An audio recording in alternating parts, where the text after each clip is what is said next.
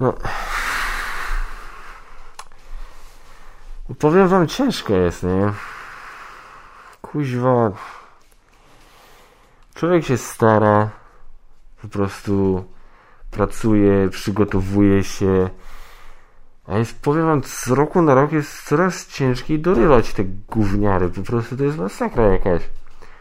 Wiecie, ile, ile to czasu trzeba, żeby sobie wybrać dobry moment, kiedy stanę z jakiegoś przy drzewie i ona się spojrzy, ja jestem i za chwilę ona się spojrzy gdzieś indziej, ja się schowam i ona się spojrzy znowu i mnie nie ma. To jest, to wymaga koordynacji, to wymaga planu, a po prostu teraz w tych telefonach siedzą i dupa po prostu, w ogóle kompletnie, ani stoję po prostu na wszędzie obok niej gówno. Nie no, masakra wam powiem, masakra.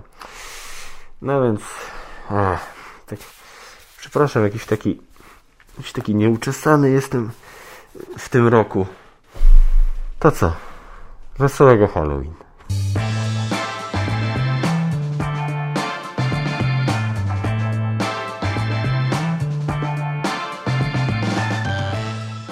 E, witajcie moi drodzy, Kaczma z tej strony Geek Factor. Witam Was w kolejnym odcinku Geek Factor News po tym e, suchym trochę, ale koniecznym ze względu na e, Halloween wstępie. Zaczynamy tradycyjnie od ogłoszeń parafialnych. Witajcie moi drodzy. Co się dzisiaj ciekawego dzieje, jeśli chodzi o ogłoszenia parafialne? Jeśli chodzi o tematy wspieraczkowe, to znowu nic tam szczególnego nie zauważyłem, na co moim zdaniem w tym momencie warto zwrócić uwagę, przynajmniej E, z takich polskich akcentów na, kampanii, na platformach crowdfundingowych ja niestety nic nie dojrzałem. Jeżeli coś się pomyliłem, coś przegapiłem, to proszę piszcie, no przeglądam, zagram w to, wspieram to, GameFund jakoś, Kickstarter jakoś nic tam mnie nie rzucił na kolana. Okej, okay, dobra, no Simon wystartował z Cthulhu Death May Die, ale na przykład no mówię, no ja nie jestem wielkim fanem tej gry, więc jakby mnie to nie szczególnie ruszyło, ale no chociaż teraz te wszystkie kampanie Simonu to już są takie, wiecie, nie, to już tak się na to trochę inaczej patrzy, odkąd zaczęły się dziać te cyrki z cenami transportu, a to właściwie nie to, że same ceny transportu, ceny transportu w różnych kampaniach od różnych wydawców były wysokie, no ale ten, tam dwie takie sytuacje, gdzie te ceny transportu wzrosły dosyć dramatycznie w przypadku Simonu, no to zauważyłem, można wyczytać w wielu komentarzach, w wielu dyskusjach, że troszkę ostygł zapa, y, zapał, jeśli chodzi o kampanię y, Cool Mini or Not, więc e, Miejmy jednak nadzieję, że to jest wszystko gdzieś tam chwilowe i to się w jakimś tam stopniu chociaż unormuje i do jakiegoś pozoru normalności to wszystko powróci, no bo no, no, no, chyba fajnie byłoby jednak trochę móc tam co, co nieco powspierać, zwłaszcza z takich ciekawszych projektów. E, co wpadło do recenzji ostatnio? Coś na co bardzo czekałem. Star Wars Gwiezdne Wojny, Star Wars Gwiezdne Wojny, Star Wars Wojny Klonów, czyli e, to jest napisane Pandemic System, czyli to jest Pandemic Star Wars. Na ile to jest dobre opisanie, to nie wiem, bo jeszcze w to nie grałem, nawet instrukcji jeszcze nie czytałem, nie oglądałem filmiku Rodneya z Watch It Play, więc nawet nie wiem dokładnie jak się w to gra. Ale to, co mogę powiedzieć, e, to jest to, że e, ja jakby nie jestem przeciwny, znaczy wiadomo, no to jest zbijanie kasy, po prostu się Magot śmiał, że zaraz pandemika zrobią kolejne monopoly po prostu, ale nie da się ukryć, że y, ja na przykład jestem wielkim fanem Pandemika, zawsze byłem i to nawet podstawowego Pandemika. I jakkolwiek podstawowy Pandemik po prostu już mnie gdzieś tam aż tak nie rusza, odkąd zagrałem w Pandemic Legacy we wszystkie trzy sezony, e, to jednak ogólnie ciągle ta podstawowa koncepcja mi się bardzo podoba i dlatego na przykład bardzo lubię Pandemic, e, ten Wrath of the Lich King, tak? czyli ten World of Warcraftowy Pandemic. I go sobie mam w kolekcji, bo to jest bardzo sympatyczny tytuł, zwłaszcza do pogrania sobie solo, bo to był też tytuł, który e, podstawowy Pandemic na przykład nie miał jako takiego oficjalnego trybu solo. Teraz ten Pandemic ma znowu taki normalny, legitny tryb solo, więc niewykluczone, że jeżeli będzie to przynajmniej, podobało mi się przynajmniej tak samo jak ten Worldcraftowy, to Warcraftowy moją kolekcję opuści, a to zostanie. No bo jednak tematycznie jest mi o wiele bliżej do Gwiezdnych Wojen niż do World of Warcraft. No niestety tak było, jest i będzie. Więc no... Cieszę się, bardzo się cieszę, że to wpadło, a za chwilę będą wpadać kolejne tytuły. E, I tak gdzieś tam się pomału, pomału widzę takie światełko w tunelu, jeśli chodzi o wygrzebanie się z dołka recenzenckiego, ale no pomału, bardzo pomału. E, przypominam Wam, słuchajcie, o festiwalu Allegramy, będzie, odbędzie się 19-20 listopada. My już w tym momencie mamy zaklepane, że ja tam na pewno będę 19 listopada cały dzień, wręcz tam jakieś małe, może coś małe, co nieco, może z kimś będzie robione, ale też nie chcę ogłaszać, bo to jakby nie jest po mojej stronie, żeby to ogłaszać, natomiast e, e, planuję się tam pojawić, e, planuję, że tak powiem, wyraźnie zaznaczyć swoją obecność dla tych, którzy taką obecnością oczywiście będą zainteresowani.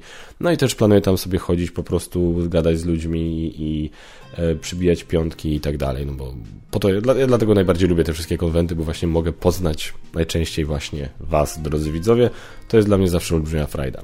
Mam nadzieję, że się z jak największą ilością z Was spotkam. 19-20 e, listopada Festiwal Allegramy. Oczywiście możecie kupować bilety, są e, na stronie oficjalnej festiwalu do kupienia. Poniżej w opisie znajdziecie link do festiwalu. Dobrze, moi drodzy, to jeśli chodzi o ogłoszenia parafialne, przechodzimy do tematu odcinka. No i teraz temat odcinka. Ten wstęp sucharowy jakże potwornie. Y, ja was, ja zawsze nigdy nie robiłem tego, nigdy nie robiłem żadnej listy na Halloween, co można fajnego robić na Halloween, w co grać na Halloween i tak dalej. Ale w tym roku, ponieważ z Basią mamy nawet taki trochę przedłużone to Halloween, bo no, Halloween jest w poniedziałek, yy, 1 listopada jest we wtorek.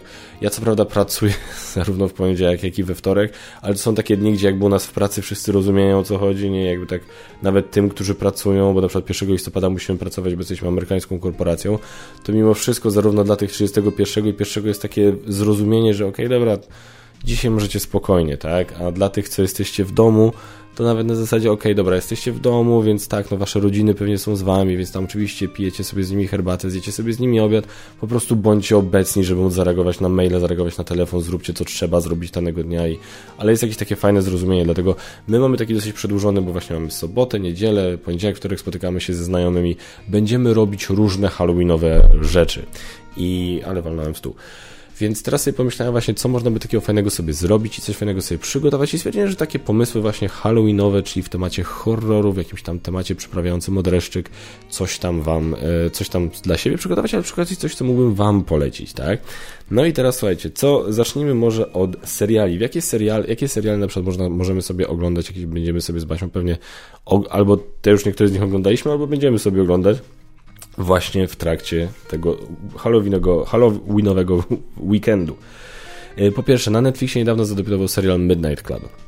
Jest to nowy serial Mike'a Flanagana, który jest jak dla mnie ostatnio mistrzem horroru. To spod jego rąk wyszły takie filmy jak e, Ouija, Narodziny Zła, czyli, bo Ouija i Annabelle to były takie dwa filmy, gdzie wyszedł film Ouija, potem wyszedł film Annabelle i obie te części jakby specjalnie furory nie zrobiły i bardzo, jakoś bardzo się nie podobały. Ale w przypadku obu tych filmów wyszły potem prequele i w obu przypadkach prequel był uznawany za o wiele lepszy od części pierwszej. I w przypadku Ouija właśnie reżyserem nowej części był e, Mike Flanagan. E, oprócz tego Mike Flanagan zrobił Greg Gerarda na Netflixie. E, zrobił, zrobił doktora Sen z Iwanem McGregorem w roli głównej. E, zrobił Haunting of Hill House, Haunting of Bly Manor, Midnight Mass. Naprawdę bardzo dużo rzeczy i w większości te rzeczy były przynajmniej świetne. Midnight Club jest jego najnowszą produkcją. Opowiada, to jest historia o nastolatkach, e, którzy mieszkają w hospicjum, ponieważ każdy z nich jest niestety umierający. Większość z nich ma raka, jeden chłopak ma AIDS. E, to się dzieje w latach 90. I teraz no, każdy z tych dzieciaków jest jakby no, gdzieś tam pod koniec swojego życia. E, I oni mają coś takiego, że spotykają się w takim specjalnym hospicjum i oni się tam spotykają w nocy, o, północy i opowiadają sobie e, historie z dreszczykiem i tak dalej. Te historie są zawsze pokazane jako takie właśnie ala mini e, straszne historie. Niektóre historie nawet nie są straszne, niektóre historie miały bardziej taki klimat Black Mirror, bym powiedział. No i powiem wam tak, okej, okay, to jest niby jako horror, bo tam jest troszkę strasznych rzeczy, ale nie ma tego nie wiadomo ile. To nie jest jakby, y, to jest taki tam jest więcej emocji niż horroru. Naprawdę dla każdego pamiętam, że dla nas jako dla rodziców się to dosyć ciężko oglądało, no bo jednak no, temat taki, a nie inny.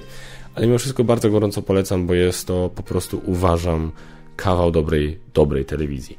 Natomiast jeżeli interesuje Was po prostu coś stricte nieco bardziej horrorowego od tego pana, to tutaj polecam z kolei Haunting of Hill House, czyli jego zupełnie pierwszy serial na Netflixie. Mistrzowski, mistrzowski jest. Naprawdę absolutnie, absolutnie polecam. E, I, i, I tutaj z kolei, tutaj też jest troszkę, to też nie jest taki, bo to to, to jest to, co on robi fajnego, to jest tak, że on nie robi po prostu dobrego horroru, gdzie się można bać, on też pokazuje w tych horrorach fajne postacie, z którymi się identyfikujemy, którym zaczynamy kibicować, na których nam zależy, na, zaczyna zależeć, a zwłaszcza jeżeli serial dotyka tematu, który z jakiegoś powodu jest nam bliski, na przykład w przypadku Haunting of Hill House e, tematem jest de facto to, w jaki sposób nasza rodzina może nas całkowicie spieprzyć, więc jest to uważam coś, z czym wiele osób może się utożsamić, dlatego bardzo gorąco polecam. E, kolejną rzeczą to jest zupełnie nowa rzecz, która zadebiutowała, gdzie jeszcze nie widzieliśmy wszystkiego z Basią. E, to jest Guillermo del Toro's Cabinet of Curiosities, e, czyli szafka ciekawostek, nawet nie pamiętam jak się nazywa po polsku. Natomiast bardzo zaczęliśmy oglądać, bardzo fajnie jest to zrobione, na bardzo wysokim poziomie mamy tam świetne, to takie, taka antologia, to jest trochę jak Twilight, taki strefa zmroku, nie? Na zasadzie mamy e, każdy tam odcinek to jest jakby zamknięta historia.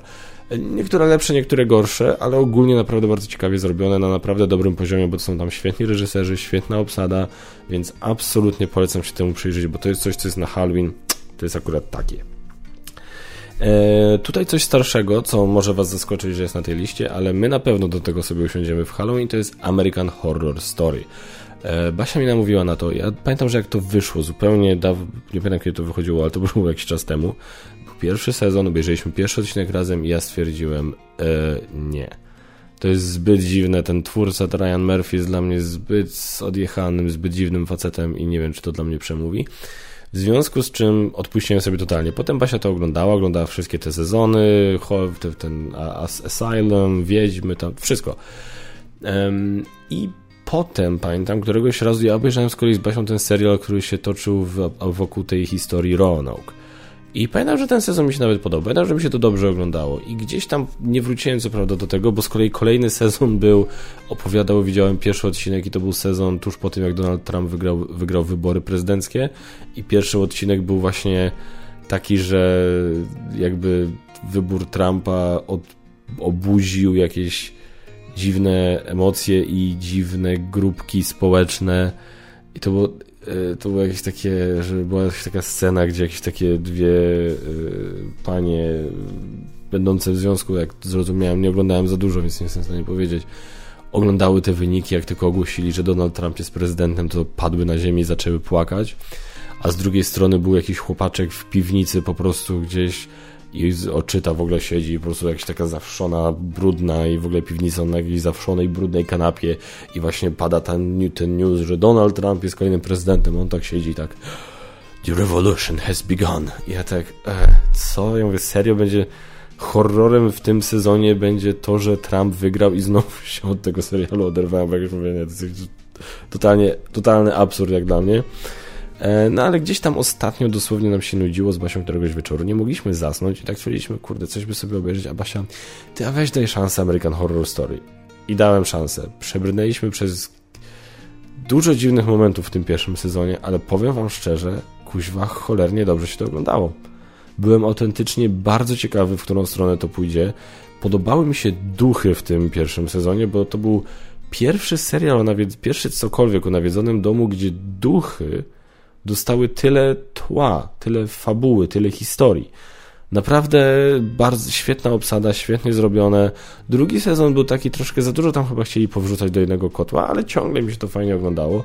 Trzeci sezon z Wiedźmami był świetny, oprócz ostatnich chyba trzech odcinków, gdzie oni znowu mieli parę fajnych pomysłów, ale nie wiedzieli chyba jakie pozamykać i zaczęli je tak trochę na szybko zawijać tematy. Yy, zaczęliśmy oglądać znowu teraz czwarty, ten z tym karnawałem i znowu jest dobrze. Więc e, American Horror Story absolutnie się nadaje na Halloween. Jeśli chodzi o. Natomiast, jeżeli chcecie obejrzeć coś strasznego z dziećmi na przykład, bo macie dzieci tam w wieku, nie wiem, 8-9 lat, to sugeruję obejrzeć z nimi serial Creeped Out. To jest na Netflixie, mamy to się nazywa Historie z dreszczykiem. To są takie też takie krótkie historyjki, gdzie każdy odcinek to jest osobna historia, e, gdzie właśnie jest to takie trochę, jest to horrorowe, jest to dosyć straszne. Niektóre odcinki są nawet naprawdę tam potrafią o takiej ociarki przyprawić, ale wszystko jest w takim klimacie na tyle spokojnym, że raczej dzieci nie będą miały po tym koszmarów. Chyba, że wiecie, że macie wyjątkowo wrażliwe dzieci, no to może lepiej, nie?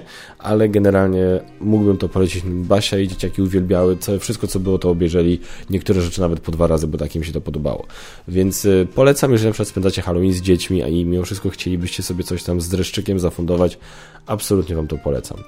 Jeśli chodzi o filmy i ponownie jesteśmy w klimacie czegoś, co można by w miarę z młodszymi widzami obejrzeć, to są upiorne opowieści po zmroku. Przy czym to już może trochę starsze dzieci niż 8-9. Tu bym tak, wiecie, na zasadzie okolicach dziesiątki, jedenastki, bo one to są historie, które nie są brutalne, ale są dosyć straszne. Ja pamiętam, że na tym filmie byłem sam z Basią w kinie. No i było parę takich scen, że nawet ja tak siedziałem, tak się kręciłem w fotelu, mówię, to, to jest dobrze zrobiony klimat, jest bardzo dobrze zrobiony klimat, są fantastyczne postacie, naprawdę takie, że aż mówię, że właśnie dobry horror to jest dla mnie taki, który da mi postać, gdzie ja się nie będę bał tylko dlatego, że widzę ducha, albo że zaraz zobaczę ducha, albo cokolwiek, tylko ja się będę bał dlatego, że nie chcę, żeby tej postaci się stało coś strasznego. I to jest dla mnie zawsze, takie horrory są dla mnie najlepsze. I opowieści o straszne, upiorne opowieści po zmroku absolutnie się do tego, takie właśnie są. Bardzo dobrym filmem. To jest adaptacja takich znanych opowiadań, właśnie strasznych opowiadań dla dzieci e, z Ameryki chyba z lat 50. czy coś takiego, więc e, osobiście nie znałem materiału źródłowego, ale bardzo gorąco Wam polecam sam film. Jeśli chodzi o filmy, polecam Wam również Werewolf by Night. To jest rzecz, którą, którą Marvel wypuścił, na Disney Plus jest. E, taki godzinny special, czyli po prostu nie, nie pełnometrażowy film, zamknięta, jedna, e, zamknięta historia w jednym czymś, w jednym odcinku, e, ale z dobrą obsadą, ciekawą historią, gdzieś tam nawiązująca do postaci z Marvela, ale de facto tocząca się trochę obok. Historia o tym, jak właśnie zginął jakiś tam bogaty facet i teraz muszą znaleźć kogoś, kto go zastąpi, a tym, kto go zastąpi, będzie ktoś, ta osoba, która upoluje taką potworną bestię. E, bardzo, bardzo dobrze się to oglądało. Nic wielkie, nic wybitnego bym powiedział, ale naprawdę właśnie jako na taki lekki halloweenowy wieczór Werewolf by Night się nadaje, nadaje zupełnie. I ponownie to też uważam byłoby tam nie jest zupełnie bez śmierci i bez przemocy, ale też bez przesady. Myślę, że dzieciaki by to spokojnie sobie łyknęły. Absolutnie nie polecam dla dzieci tych kolejnych dwóch filmów. To jest e, X, to jest taka dosyć pochrzaniona historia, taki slasher o grupie młodych ludzi, która jedzie kręcić pornosa do nam domku we wsi. No i zaczynają tam się dziać dziwne, nieciekawe rzeczy. Nie chcę mówić za dużo, bo nie chcę wam spoilować, ale jest to naprawdę dosyć oryginalnie zrobiony mimo wszystko slasher. Z jednej strony jest to bardzo klasyczny slasher, ale taki klasycznie dobry slasher, ale jest to też dosyć oryginalny slasher ze względu na to, no mówię, no nie chcę za dużo mówić, ale naprawdę dobrze się go oglądało. Jest bardzo taki przytłaczający i upiorny klimat, w sensie na zasadzie, że nie upiorny, że są upiory, tak? To nie jest tam, tutaj nie ma nic nadprzyrodzonego, ale jest po prostu tak dosyć, tak, tak upiornie, tak niezręcznie, tak czujemy trochę takie wręcz obrzydzenie momentami, że o Jezus Maria, co to za ludzie w ogóle i tak dalej bardzo gorąco polecam. Jest na, jak patrzyłem na Netflixie, to jest na Polsat Box chyba można sobie wypożyczyć albo na kanale Plus, więc na spokojnie są legitne źródła, z których możecie sobie ten film, na których możecie sobie ten film obejrzeć. No i kolejny film to jest Pusty Człowiek, Empty Man. E, film, który przyszedł totalnie bez echa na Disney Plus. E, bardzo gorąco Wam polecam, bo jest e, bardzo ciekawa historia. Film jest taki, tak się toczy trochę powoli, ale jest ciekawa historia, bardzo tak prowadzona w taki sposób, że ciągle gdzieś tam czujemy taki dreszczyk, takie włosy nam trochę dęba stają na plecach, bo nie wiemy co się dzieje, nie wiemy o co chodzi. Jesteśmy tak samo zakręceni jak główny bohater, nie wiemy co, kto, komu, dlaczego i po prostu jak im więcej odkrywamy tego wszystkiego z naszym głównym bohaterem, tym bardziej to wszystko staje się niejasne. I to jest jeden z tych filmów, który kończy się w taki sposób, że no prawdopodobnie będziecie mieli trochę pytań. Na zasadzie, że to, tak, to, to jest rzecz, którą trzeba trochę sobie potem przegadać, przeanalizować, bo to nie jest takie po prostu, nie macie nic na tacy podane, tak łopatologicznie, jak to Amerykanie tylko potrafią, tylko faktycznie trzeba to troszkę przemyśleć, nie? Więc e, i przegadać sobie, żeby dojść do różnych wniosków, więc bardzo gorąco Wam polecam Empty Man na Disney+. Plus. No i oczywiście na koniec nie mogło zabraknąć, w co byście mogli sobie pograć na E, na, na, planszowego właśnie z... Aha, jeszcze zacznijmy, nie, jeszcze zanim przejdziemy do planszówek, powiem wam o PS4. Graliśmy sobie z Basią w grę Until Dawn na PS4. To jest też dobry tytuł, bardzo dobry horror, bardzo dobrze zrobiony, w sensie ci aktorzy, którzy tam grają, faktycznie można ich rozpoznać z twarzy, z tego To jest bardzo dobrze zrobiona gra i bardzo gorąco wam polecam, bo się naprawdę to mówię, też nie chcę za dużo mówić, Fajne jest to, że tam naprawdę trzeba szybko reagować i trzeba uważać, bo decyzje potem mają konsekwencje. Są takie momenty, gdzie naprawdę można się, zwłaszcza jak się gra w przyciemnionym pokoju, można się serio przestraszyć, więc bardzo Wam gorąco polecam Until Dawn, jeżeli chcecie pograć w coś z dreszczykiem. Jeśli chcecie pograć natomiast w coś przy stole, bez prądu, w jakąś planszóweczkę, w jakąś karciankę, to tutaj z kolei polecam Wam 6 tytułów. E, 6 tytułów. E, po pierwsze, nasza ulubiona i, to jest tak, to nie jest tak na zasadzie posegregowane, że 6, 5, 4, 3, 2, 1 najlepsza, tylko tak, dla nas najlepszą grą w klimacie horroru, gdzie my ten klimat naprawdę czuliśmy, to jest Posiadłość Szaleństwa. Fenomenal, druga edycja, no fenomenalna gra, wiecie, mówiłem o tej grze wiele razy i naprawdę niektóre scenariusze są tam bardziej straszne niż inne. Wszystkie się toczą wokół tej jakiejś tam posiadłości, więc troszkę niektóre naprawdę mają taki klimat takiego nawiedzonego domu, są jakieś historie, gdzie jakieś duchy wyskakują i coś nam mówią i my z nimi gadamy i się próbujemy dowiedzieć w ogóle o co kaman, więc jest naprawdę jeszcze ta aplikacja i ten klimat, ta muzyczka. Tutaj naprawdę można się troszkę przez tak, może nie przestraszyć już bez przesady, ale lekko tak się wczuć w klimat naprawdę można i uważam, że Posiadłość Szaleństwa na Halloween jest świetnym tytułem. Tylko to jest dosyć duży tytuł, więc możecie nie mieć czasu na coś takiego albo cierpliwości. Wówczas polecam coś mniejszego, na przykład horror Warkam gra karciana. Wtedy mamy trochę jakby wszystko takie bardziej e, to, jest, to, jest ciągle, to jest też dużo tam podobnego, dużo podobieństw, tak na zasadzie to jest ten sam świat, często gęsto te postacie mamy jakieś, wiecie, ten, e, też jest ten klimat grozy znany z powieści Lovecrafta, e, tylko w bardziej takiej mniejszej, kompaktowej wersji de facto, więc jeżeli to czegoś takiego możecie chcieć z takiego świata jak Posiadłość Szaleństwa, to horror Warkam grę karciana również Was zadowoli. Jeżeli natomiast chcecie mieć może jakby przedstawiony świat, temat straszny, ale niekoniecznie aż tak bardzo klimatyczny, polecam Wam gorąco Terrors of London jako szybko dwuosobową karciankę deck buildingowa, to jest taki jakby trochę, trochę Star Realms, Hero Realms w świecie takiego gotyckiego, londyńskiego horroru. E, naprawdę, naprawdę się przyda na taką szybką potyczkę. Podobnie na taką szybką potyczkę przydać, mogą, mogą się przydać niektóre postaci z Unmatched. Mamy taki dodatek, taką, takie pudło bruk i mgła. No i tam mamy niewidzialnego człowieka, jest Dracula, jest Sherlock Holmes, jest ten właśnie też taki klimat takiego strasznego gotyckiego Londynu. Bardzo gorąco Wam polecam. Też naprawdę można się sobie taki klimacik stworzyć właśnie, że gramy w coś dosyć konkretnie upiornego. Jeżeli natomiast chcemy wrócić do nieco cięższych tytułów, to jednym ze zdecydowanie lepszych horrorów na planszy, w jakie ja grałem w ostatnich latach, była Machina Arcana. Jest to dosyć duża gra, dosyć złożona, z potwornie napisaną instrukcją, ale jak już przebrniemy przez to wszystko, to słuchajcie, klimat, historia w tej grze, wow, to się naprawdę wylewa wiadrami ten klimat, ten straszny klimat zwłaszcza, to jest naprawdę, to jest horror na planszy.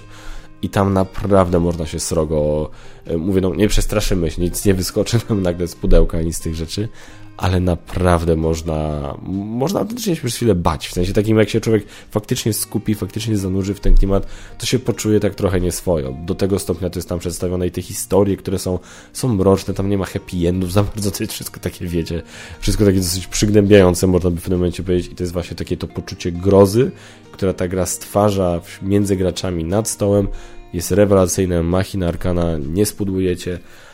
No i nie mogłem takiej listy dać bez Nemesis albo Nemesis Lockdown. No tylko to już jest taki horror science fiction bardziej, e, czyli nie ma duchów, upiorów, jest, są natomiast jacyś kosmici i teraz próbujemy się odnaleźć w jakimś statku, którego struktury i budowy za bardzo nie pamiętamy i gdzieś słyszymy jakieś szmery i tak dalej, więc naprawdę jest strasznie, dosyć strasznie, ale, ale mimo wszystko to jest bardziej w stronę science fiction niż takiego klasycznego horroru, ale jest to coś, co absolutnie nie wiem, czy nam się uda w to zagrać, ale myślę, że będę na pewno to gdzieś tam tak delikatnie proponował, że fajnie by było.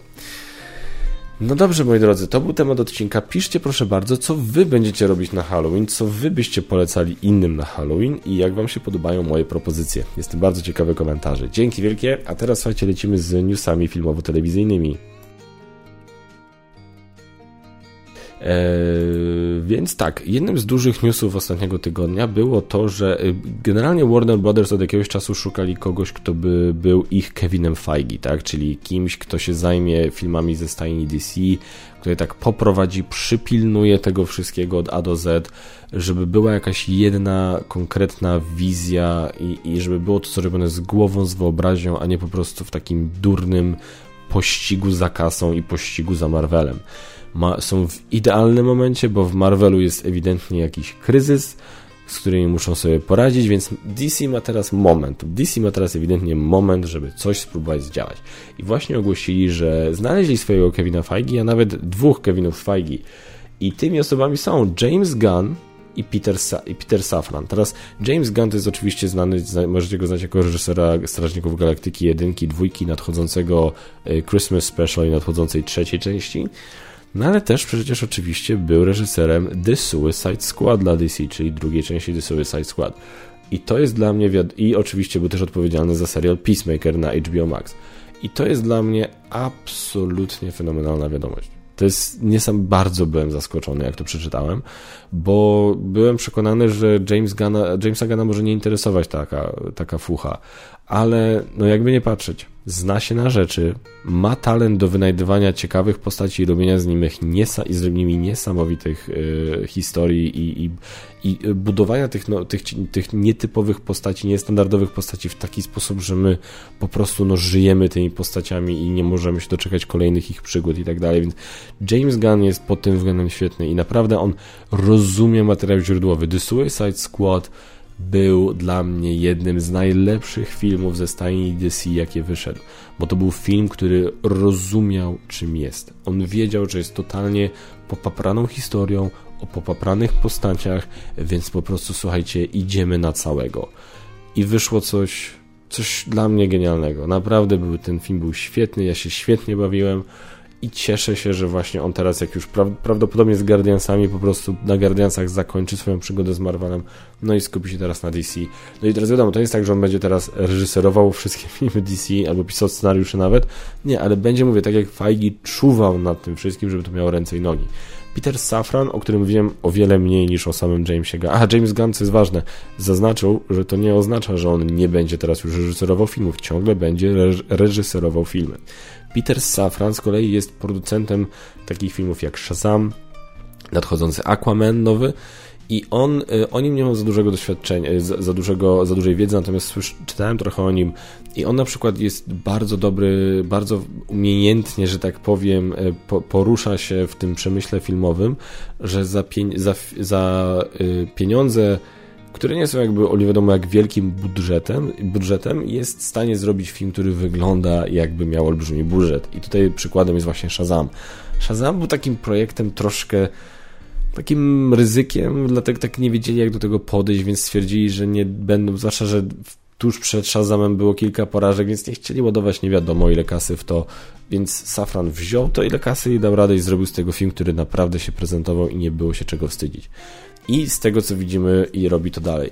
Mało tego, słuchałem różnych wypowiedzi od różnych youtuberów i tam dziennikarzy takich geekowych stricte, którzy mówili, że mieli z nim styczność tak na żywo z tym producentem i że on, że on sprawiał wrażenie szalenie takiego zwyczajnie sympatycznego człowieka, ale przede wszystkim człowieka, którego bardzo interesowało, co oni myślą, jakie jest, co oni sądzą o tym yy, jako geeki, tak? Czy czują się zaopiekowani, czy czują się dopieszczeni, czy czują się potraktowani poważnie jako geeki pod kątem nie tylko tego, co jest w samym filmie i czy film się podoba, ale ogólnie jak wszystko jest dookoła zorganizowane. Więc jeżeli to nie jest tylko poza, oczywiście zawsze jest ryzyko, że to jest tylko poza, ale jeżeli to nie jest tylko poza, to znaczy, że podchodzi do tego wszystkiego z właściwym nastawieniem. Więc to może oznaczać tylko dobre rzeczy i, i, i mam nadzieję inaczej. To może oznaczać, może się skończyć różnie, ale ja mimo wszystko bardzo kibicuję, żeby skończyło, żeby, żeby to oznaczało, że teraz w DC będzie się działo lepiej. A kolejną rzeczą, o której już wiemy, która daje nam powód do optymizmu, no i teraz postaram się o tym powiedzieć, żeby nie spoilować czegoś innego, ale to konkretnie to już mogę powiedzieć, bo to już zostało ogłoszone. Henry Cavill wraca jako Superman.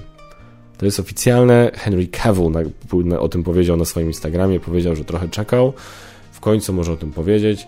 E, wróci jako Superman i że wszystko, co było na razie tam na temat jego powrotu, to to jest ledwie namiastka tego, co nas czeka. Czyli oznacza to dla mnie, że to nie będzie tylko jeden film, że się zgodził łaskawie, żeby wrócić na Man of Steel 2 i koniec, tylko będzie go więcej. Mają na niego jakiś większy plan. Nie wiadomo, co to będzie, czy to będzie jakiś kolejny Justice League, czy to będzie, nie wiem, Black Adam versus Superman, versus Superman, versus Superman. Jest masa opcji tutaj. Najważniejsze to jest to, że Henry Cavill powróci i ja jestem zachwycony, bo od Ligi Sprawiedliwości Zaka Snydera uważam, że dostaliśmy za mało zarówno tego Supermana, jak i Bena Afflecka jako Batmana. I obie te postaci bardzo bym chciał zobaczyć. Wiemy, że zobaczymy Bena Afflecka jako Batmana. Cieszy mnie, że zobaczymy Supermana. Jestem, nie mogę się doczekać kolejnych jakichś newsów, gdzie zdradzą, co będą konkretnie z tą postacią robić. Mówiłem trochę o Jamesie Ganie. Pojawił się trailer do y, Holiday Special, y, Christmas Special, który y, nakręcił James Gunn z Guardians of the Galaxy. Cała obsada Guardians of the Galaxy się tam pojawi i pojawi się Kevin Bacon. Trailer jest dostępny, link wam daję w opisie. E, to jest, tak jak w sumie wszystko w przypadku Guardians of the Galaxy, ten pomysł jest tak popierdzielony, że się może udać. I mam nadzieję, że się uda. E, polecam wam obejrzeć trailer. To będzie taki one-off, taki godzinny, właśnie takie godzinne wydarzenie godzinna historyjka, ale absolutnie to ma być canon, tak? Czyli to, co się tam wydarzy, to nie jest tak, że potem będzie gdzie ktoś udawał, że tego nie było, albo że tutaj się wydarzą rzeczy, które mają przeczyć innym wydarzeniom z całego MCU. Nie, nie. To ma być absolutnie wpisane w cały kanon MCU, więc e, trailer mi się podobał, zobaczymy co dalej będzie. Um, dalej, dalej, dalej, dużo tego w sumie mamy. E, Ant-Man Was i Wasp Quantumania. E, Ant-Man był filmem dobrym, ale widziałem tam ślady tego, czym ten film mógł być, gdyby go Edgar Wright mógł reżyserować. Ale był filmem dobrym, no i sama postać Ant-Mana mi się spodobała. E, zwłaszcza po jego kolejnym potem występie w Civil War. Ant-Man and the Wasp był cholernie do bólu nijaki. Na zasadzie, że okej... Okay, trochę się dowiedzieliśmy o Quantum Realm i, i, i to by było na tyle. Wróciła Janet, jej. Nie miałem w nosie, naprawdę, był tak po prostu niejaki i, i, i, i znowu mi entuzjazm na temat Antmana opadł. Potem był Avengers Endgame i znowu Antmana bardzo polubiłem. No i teraz mamy Ant-Man and the Wasp Quantum Mania. Ci, ci, sami ludzie są ciągle odpowiedzialni, więc ja ciągle nie wiem, czy ten, ta tendencja spotkowa zostanie zachowana, czy może będziemy mieli do czynienia z trochę z sytuacją jak w Torze, gdzie pierwsza część była taka okej, okay, jest okej, okay. druga część ugh, ojoj, co tu się wydarzyło i nagle trzecia część, boom, najlepsza.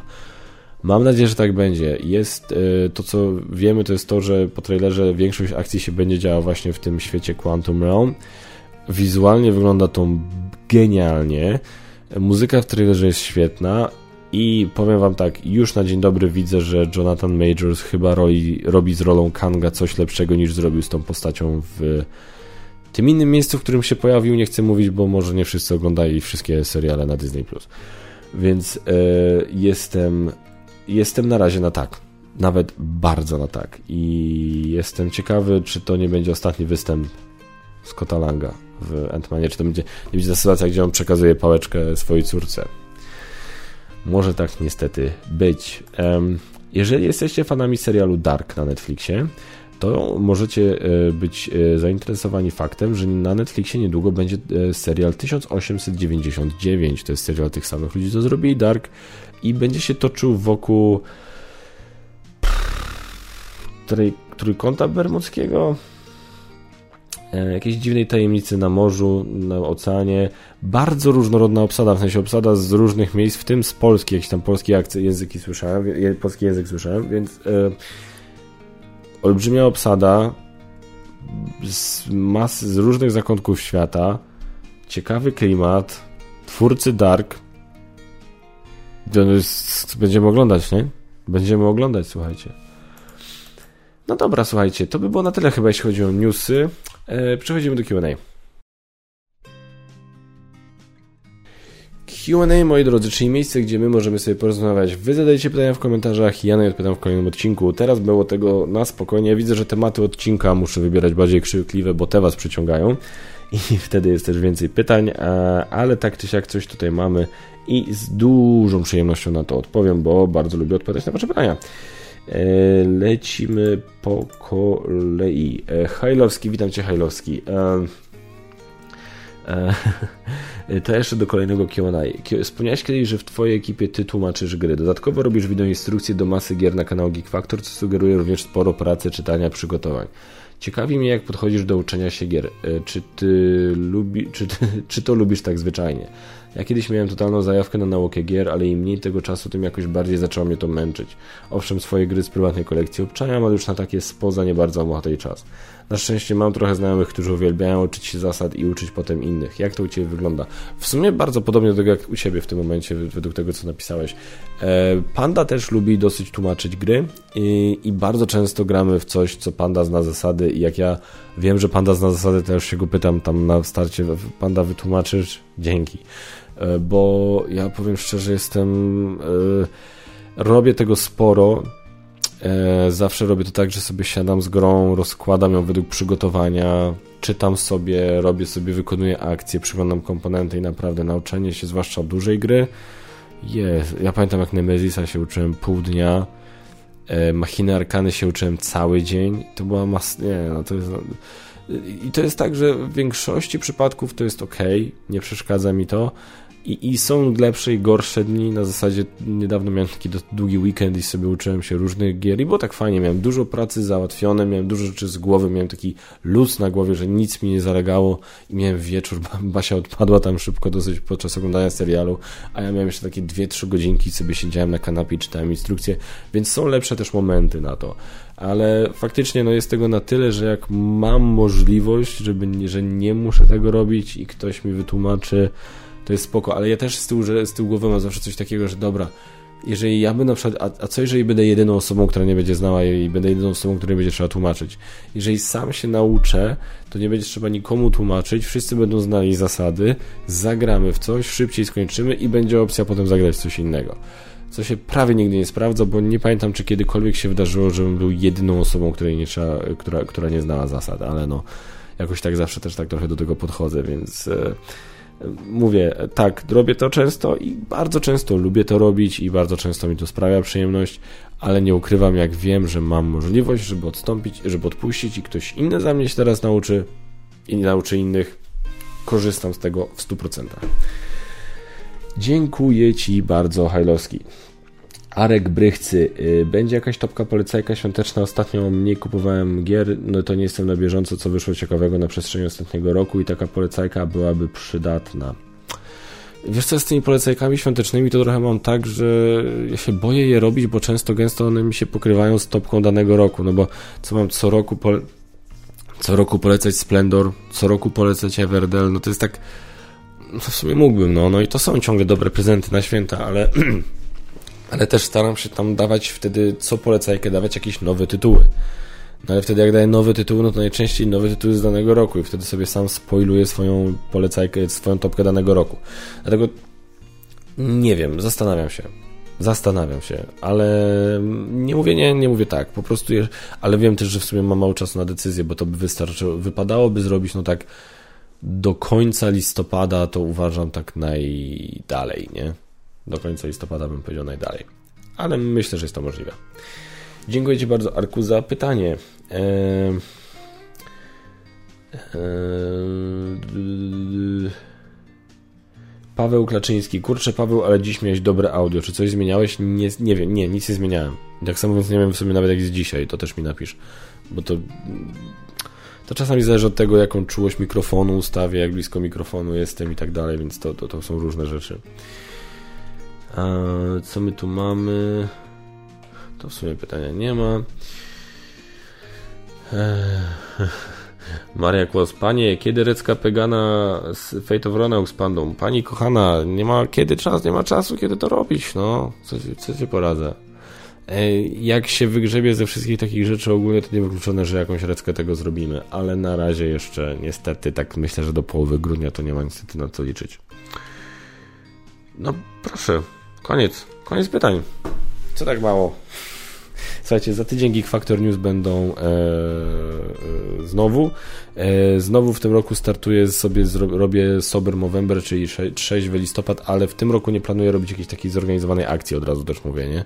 Więc nie wiem, czy nie, nie będę robił jakby grupy, nie będę robił konkursu z nagrodami, e, ale tak wam mówię po prostu, że mam zamiar sobie znowu zrobić listopad taki zatrzymać się, oczyścić organizm, umysł, na zasadzie trochę bardziej się skupić na rzeczach takich ważniejszych, trochę mniej pracy wieczorami, więcej czasu z rodzinką i tak dalej. To jest, e, mówię, zapieprzam czasami się złapię na tym, że nagle po prostu, nie wiem, minęło 5 tygodni, a, a, a, ja w sumie nie miałem tam, nie wiem, obiecałem Leonowi, że coś tam razem zrobimy i, i ciągle tego, i ciągle Leon na to czeka, bo on też jest taki, że aż się tak bardzo nie lubi przypominać, a ja po prostu w tym toku lecę, lecę, lecę i nagle, o kurde, ile czasu minęło.